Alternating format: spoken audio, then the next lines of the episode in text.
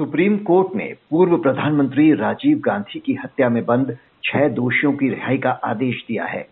इस हत्याकांड के सातवें दोषी ए एजी पेरारीवलन को इसी साल मई में रिहा कर दिया गया था। उसी आधार पर इन छह लोगों को रिहा करते हुए कोर्ट ने कहा कि ये तीन दशक से अधिक समय से जेल में बंद हैं, इनका बर्ताव भी अच्छा रहा है, इन्होंने जेल में पढ़कर डिग्री भी हासिल की। कांग्रेस ने फैसले पर अचरज जताते हुए इनकी रिहाई को दुर्भाग्यपूर्ण बताया है। तो किस आधार पर कोर्ट ने रिहा करने का आदेश दिया और क्या ऐसे बाकी केसों पर भी इसका असर पड़ सकता है?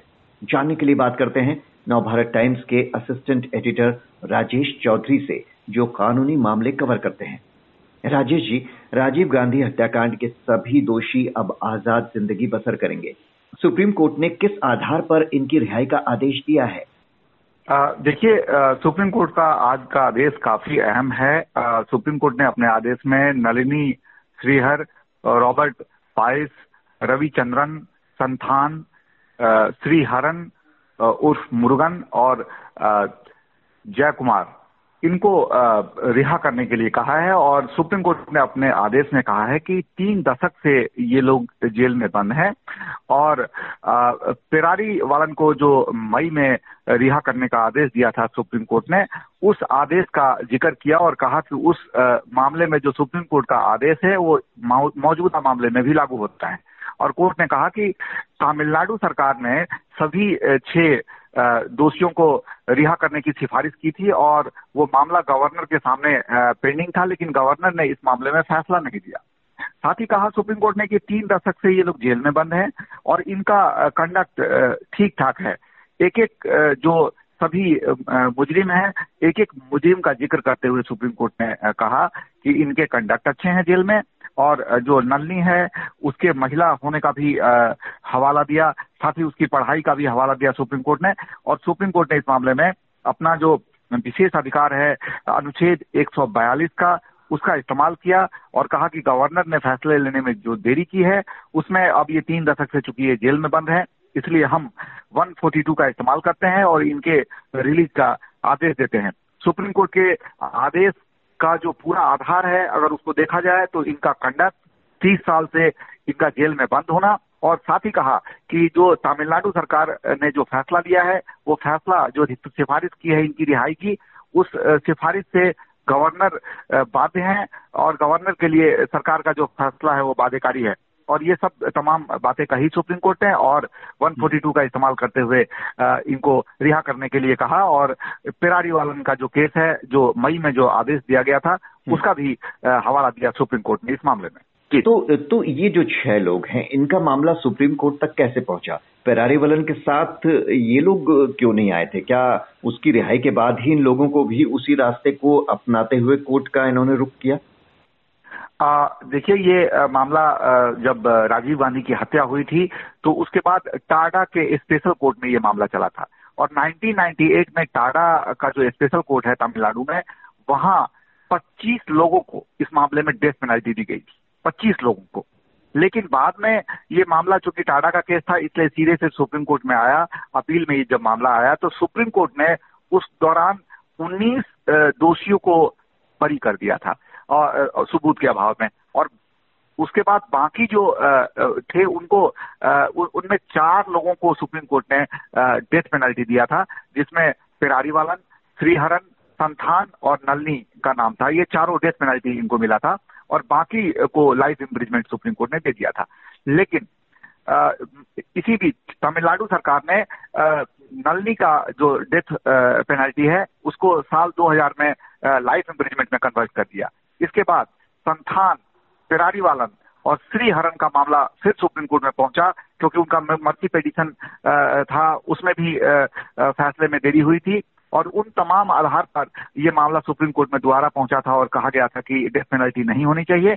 और फिर सुप्रीम कोर्ट ने 2014 में संथान पेरारी वालन और श्री हरन की जो डेथ पेनल्टी थी, उसको लाइफ इम्प्रिजमेंट में कन्वर्ट कर दिया था। तो कुल मिलाकर सात ऐसे जो मुजरिम थे, जिनका मामला था जो लाइफ इम्प्रिजमेंट काट रहे थे।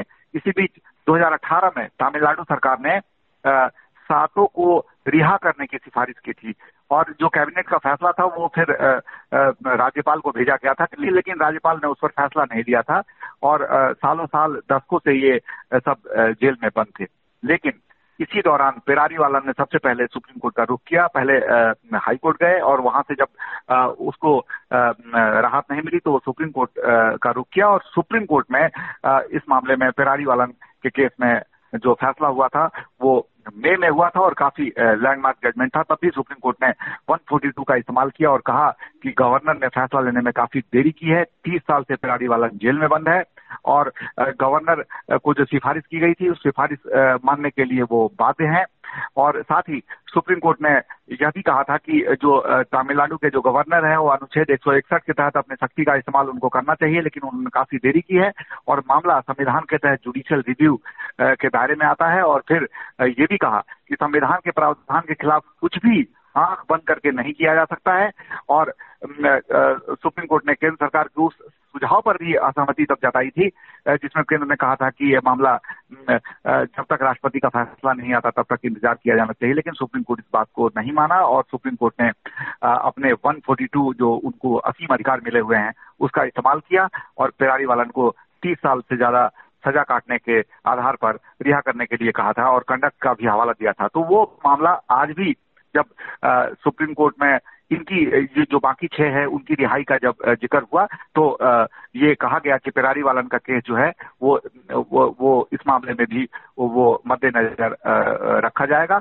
और एक बात यहाँ पे ये भी मैं बताना चाहूँगा कि जब ये मामला सुप्रीम कोर्ट में आया था और नलनी और अन्य जो दोषी हैं उन्होंने खुद की रिहाई की जब मांग की थी तो तमिलनाडु सरकार की तरफ़ से जो जवाब आया था उस जवाब में भी कहा गया था कि उन्हें इस बात से ऐतराज नहीं है अगर इनको रिहा कर दिया जाए। तो कुल मिलाकर पेरारी वालन का केस इस मामले में अहम साबित हुआ। आज क्योंकि मई में सुप्रीम कोर्ट का फैसला था और इनके हम्म। कंडक्ट और तीस साल जेल में रहने के आधार और तमिलनाडु सरकार का जो फैसला है जो सिफारिश थी इनको रिहा किया जाए। उन तमाम बातों के मद्देनजर इनकी रिहाई हुई है। पेरारी वलन को जब रिहा किया गया था, हमने देखा उस वक्त इतना विरोध नहीं हुआ था। लेकिन अब कांग्रेस ने इन छह दोषियों की रिहाई पर नाराज़गी जताई है। तो जो उम्र कैद का क्या मतलब होता है? क्या ये ताउम्र जेल नहीं, खासकर इतने संगीन अपराध में? देखिए अगर लाइफ इम्प्रिजमेंट किसी भी मुजरिम को दिया जाता है तो वो जजमेंट में साफ़ तौर पे लिखा होता है कि उनको सजा में छूट दी जाएगी या नहीं। अगर जजमेंट में कुछ लिखा नहीं हुआ है। इसका मतलब है कि सरकार का जो अधिकार है, उसका वो इस्तेमाल कर सकती है।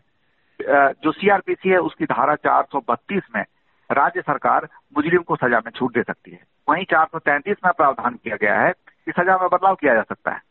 ये जो मसला है, उम्र कैद का मतलब क्या होता है, ये पहले भी सुप्रीम कोर्ट के सामने उठा और 1978 में सीआरपीसी की धारा में बदलाव करते हुए 433 ए जोड़ा गया था। और तब ये कहा गया था कि सरकार उम्र कैद की सजा को 14 साल से कम नहीं कर सकती। और 1978 में मेरू राम के केस में सुप्रीम कोर्ट के कॉन्स्टिट्यूशनल बेंच ने कहा था कि कानूनी बदलाव बिल्कुल न्याय संगत है और सुप्रीम कोर्ट ने साफ़ कर दिया था कि उम्र कैद का मतलब उम्र कैद ही होता है। लेकिन सरकार अगर चाहे तो 14 साल या उससे ज़्यादा सजा काट चुके मुजरिम की बाकी सजा को छूट देकर रिहा कर सकता है। और जेल का जो मैनुअल है उसके मुताबिक उम्र उम्र कैद की जो सजा पाया हुआ मुजरिम होता है वो चाहे तो चौदह साल अगर जेल काट लेता है तो वो जेल प्रशासन के सामने अपने अच्छे चाल चलन कंडक्ट के आधार पर आ, कहता है कि उसे रिहा किया जाना चाहिए और मामला रिव्यू कमेटी के पास भेजा जाता है। और फिर राज्य सरकार इस मामले में फैसला लेती है और सिफारिश राज्यपाल को करती है।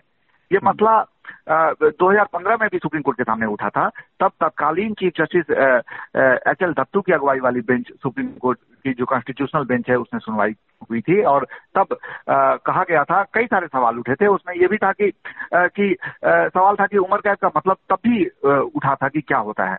और क्या उम्र कैद का मतलब उम्र कैद से है? मुजरिमों के पास सजा में जो छूट पाने का अधिकार है या नहीं है?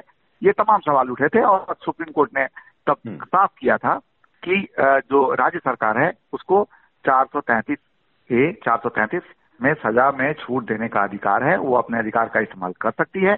लेकिन उसमें एक राइडर लगा हुआ है कि चौदह साल या उससे जब ज़्यादा सजा काट चुका मुजरिम होता है तो राज्य सरकार उसे सजा में छूट देने की सिफारिश कर सकती है और राज्यपाल और राष्ट्रपति अपनी मुहर फाइनल मुहर लगाते हैं। तो ये कानूनी प्रावधान है और उम्र कैद अगर किसी को हुआ है अगर जजमेंट में लिखा हुआ है कि सजा में छूट नहीं मिल सकती चार सौ तैंतीस चार सौ तैंतीस ए का लाभ नहीं दिया जा सकता तभी उसे लाभ नहीं दिया जाता।